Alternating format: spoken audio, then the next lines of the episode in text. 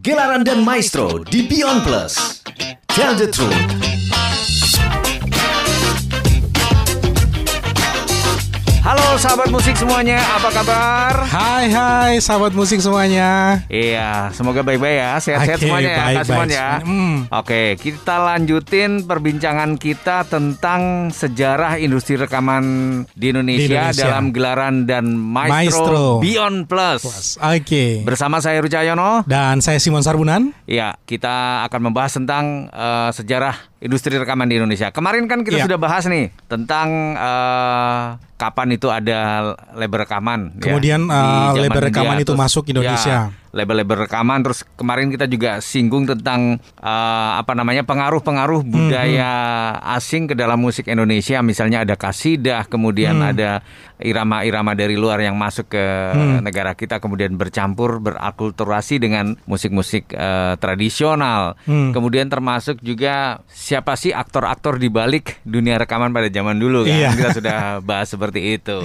Nah, kalau Hmm. waktu itu industri rekaman ya. Nah, kalau kita pikir Heru ya, Hmm. lagu-lagu apa sih yang terkenal waktu di awal-awal ah, Oh. industri musik waktu itu ya? Ya, istilahnya lagu yang hits zaman dulu ya. Hmm, hmm. pada saat itu lagu-lagu yang Nah, populer ini, wah ini ada jali-jali. Ini sampai Ada. sekarang masih oh, masih kalau banyak jali-jali mah sampai sekarang ini Masih. eh, identiknya dengan orang Bat apa Betawi nih. ya. Betawi Nah, betul. si Terus jali-jali. ada cente manis. Ah, ini ini kalau nggak salah ini eh, tete manis. Tete manis Nah, bisa jadi tete manis ini adalah sebutan orang Ambon terhadap eh, Tuhan. Tuhan, ya. Jadi tete manis, men- tapi Ya. pakai masih ejaan lama nih.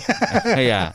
Kemudian ada burung nuri. Burung nuri. Burung nuri. Kemudian Ah. ada eh, payung patah. Payung patah ya. Eh, itu tulisannya pai oeng gitu. Jadi pai payung. Payung Belum ya. ada pakai y ya, belum ada Belum pakai ada- y. ya? Mungkin waktu itu belum dikenal ya iyanya.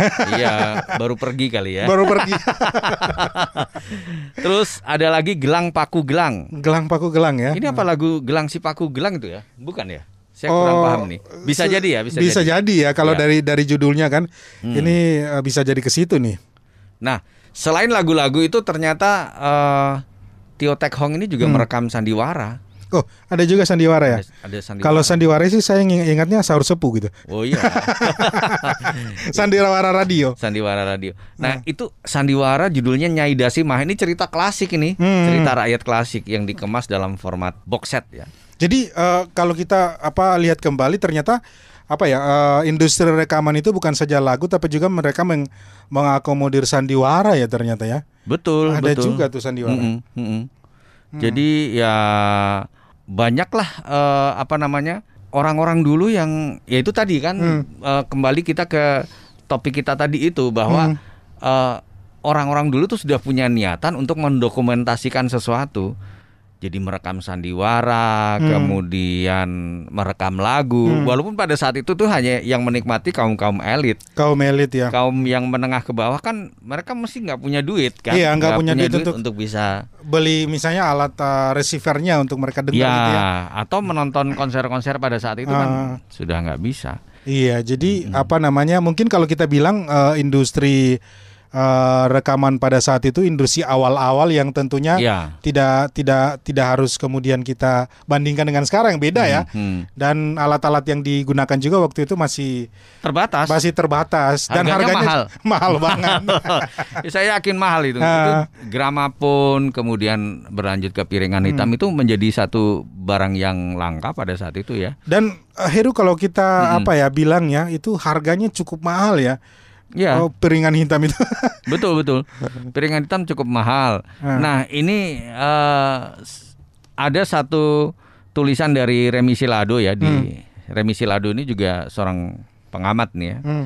eh, pengamat musik di ensiklopedia musik ini mengatakan bahwa sebagian masyarakat ini bisa menikmati rangkaian lagu-lagu populer Hmm. Indonesia saat itu justru dengan menonton pertunjukan yang digelar dan berlangsung di panggung-panggung hiburan. Jadi kalau mau dengerin di rumah, Hmm. alatnya juga mahal. Kan mereka bisa nonton di panggung-panggung tuh Hmm. yang ada di di kawasan itu dulu seringnya di Pasar Gambir, Hmm. kemudian Global Garden dan masih banyak lagi tempat-tempat yang eh, ada apa? Eh, panggung-panggung hiburan. Panggung-panggung ya, misalnya apa ya layar tancap atau, gimana sih? Gitu? Panggung musik, Panggung musik ya? nyanyi. Oh, Panggung gitu ya. Makanya Miss Ribut, Miss Cici itu dulu penyanyi terkenal pada saat itu. Iya, Makanya iya. kalau kita bilang diva, diva zaman dulu. Diva zaman dulu, terkenal banget ya waktu itu ya. Betul. Nah, eh, kemudian Hero mungkin eh, musik-musik eh, Indonesia ya Iya. yang direkam awal era eh, awal abad 20 atau 1900-an 1900-an ya. Nah, umumnya menggunakan bahasa Melayu. Ya. Kemudian juga bisa ada eh, dengar irama keroncongnya Hmm, hmm. serta Stambul ya. Ya, betul. Jadi eh, bahasanya tetap bahasa Melayu. Hmm. Bahasa Melayu, ah. Ya. Kemudian eh, di tahun 1903 ini mulai berkembang nih musik-musik Indonesia. Hmm. Ya, itu tadi yang saya ceritakan Iya, ada iya, serapan dari budaya Arab, Hmm. ada serapan dari Cina. Hmm. Pola musik etnik mulai dari Jawa, Bali, Cirebon hingga Sunda ini juga mulai masuk Hmm. menjadi satu kolaborasi kemudian memasuki dasawarsa 1930-an Hmm. Ini sudah mulai terdengar nih ragam etnik dari Tapanuli, Tapanuli. dari Minangkabo, Hmm. mungkin dari Ambon juga, Ada dari juga, Manado, iya, seluruh benar, Indonesia. Nah, ada catatan paling bersejarah ini Nah, dari iya. industri rekamannya Tio Tek Hong ya. Hmm. Di tahun 1929 eh, Tio Tek Hong ini merekam dan merilis lagu Indonesia Raya. Nah, ini kebanggaan nih. Ya. Lagu kecinta apa ya? Lagu eh, Lagu kebangsaan Indonesia. Kebangsaan kebanggaan kita nih. Iya. Lah ini ini ini direkam oleh Tio Tek Hong, perusahaan rekaman Tio Tek Hong di tahun 1929. Jadi eh, ini eh, untuk pertama kalinya karya Hmm. dari WR WR Supratman di direkam. Ya, Hmm. jadi eh, awalnya itu Tio Tek Hong meminta eh, izin kepada WR Supratman untuk merekam lagu dalam bentuk piringan hitam. Kemudian WR Supratman juga gayung bersambut ya, Iya, iya. sangat senang sekali bisa bisa direkam di situ. Hmm. Dan eh, piringan hitam itu mungkin masih ada disimpan ya di di apa ya? Mungkin masih ada lah di Karena itu cukup ya. bersejarah loh, Heru. Iya betul. Itu pertama kali kemudian direkam lagu kebangsaan kita itu. Hmm, hmm. Nah itu. Jadi piringan hitam Indonesia Raya ini pun Hmm. juga menampilkan seorang penyanyi pria bersuara tenor dengan iringan orkes. Hmm. Ya. Jadi ah, dulu kan juga banyak nih orkes yang muncul ya. Iya, iya. Cuma tidak ada data yang ditemukan siapa sih penyanyi pertamanya gitu. Iya, Pada iya. saat direkam itu nggak ada datanya sih Iya, siapa iya. penyanyinya. Ya cuma di piringan hitamnya ditulis terbikin ya dulu kan Terbikin gitu. bahasa bahasanya terbikin terbikin oleh Tio Tek Hong. Tiak Teong. Ya, ini bahkan lagunya di kalangan elit sangat laris terjual. Iya. Tapi sebagian kecil piringan hitam yang belum sempat terjual ini justru disita oleh pemerintah Hindia Belanda yang saat itu Hmm. tuh menyatakan larangan keras untuk eh, memutar apa Indonesia Raya. Iya, karena memang eh, apa ya? Waktu itu pemerintah Hindia Belanda mungkin was-was ya Betul. melihat perkembangan serta pengaruh lagu Indonesia Raya. Mhm. Karyanya WR Supratman dikarenakan sejak Kongres kedua PNI yang berlangsung di tahun 1929 ya. Ya, bulan ini apa ya? Mei. Tonggak sejarah ya, bulan Mei. Tanggal 20. Hmm. Karena lagu, berirama Mars ini dinyatakan sebagai lagu kebangsaan Indonesia pada saat itu. Jadi singkatnya nih Tio Tek Hong bisa dianggap jeli dan dia tuh memiliki apa ya insting Hmm. insting seni yang Hmm. memadai dalam mencari penyanyi yang akan direkam melalui labelnya. Hmm. Jadi dia kayak ini apa ya eh, pemandu bakat lah istilahnya. Iya, Jadi benar-benar. dia mene- yang menemukan banyak penyanyi jadi dia punya jiwa seni juga punya insting seni oh ini pasti akan akan menjadi penyanyi terkenal nih Hmm. jadi dia pilih-pilih penyanyi yang pas kira-kira untuk labelnya itu apa gitu jadi dia pakai insting insting Jadi memang apa ya seorang itu apa ya spesial juga ya. betul Ketika dia betul. bisa lihat seseorang punya bakat ini pasti ke depan terkenal nih. Ya. Dia bina gitu, kemudian Ya. dia ajak rekaman gitu. Mhm. Nah itu uh, keren Ditambah banget mungkin keturunan Tionghoa ya ya wajar lah mereka kan punya jiwa dagang di jiwa dagang. jiwa dagang jadi mereka juga tahu wah ini penyanyi bagus nih Nah, ini bisa dikaryakan nih. Hmm, hmm, hmm, hmm. Nah, Ya. di awal eh, apa namanya? Di awal-awal abad ke-20 memang eh, ada lagi yang pemusik yang Hmm. menarik perhatian yaitu Tio Tek Chu. Wah, tadi Tio Ta- Tio Cap- Tek Hong. Tiak Tek Hong ini Tiak Tek Chu ya. Ya, ini ternyata dia seorang pemain biola, Hmm. pemain biola. Kemudian sampai ada lagi Hasan Muna. Jadi banyak penyanyi-penyanyi yang merekam suaranya pada label Gramophone Company atau His Master Voices. Saat itu ada Miss Yakoba Siregar Hmm. ya ini dari Sumatera Utara yang kemudian bermukim di Pulau Jawa. Terus ada juga Nyi Raden Haji Juleha. Wah, ini Raden Haji Juleha. Juleha, Iya. penyanyi Sunda. Ini penyanyi Sunda ya. Penyanyi Sunda. Terus ada Miss Norlia. Wah, pakai Miss nih. Miss ini ya. Iya. Ini tadi terkesan elit Ini itu kalau ya. misalnya Simon ada di tahun itu pasti jadi penyanyi namanya Mister. Mister ya. Mister Simon atau Hmm. Mister Heru. Iya. Dulu kan pakai-pakai kayak gitu tuh. Iya, iya, iya. Nah, kemudian di tahun 1905 muncul lagi ada label rekaman namanya BK.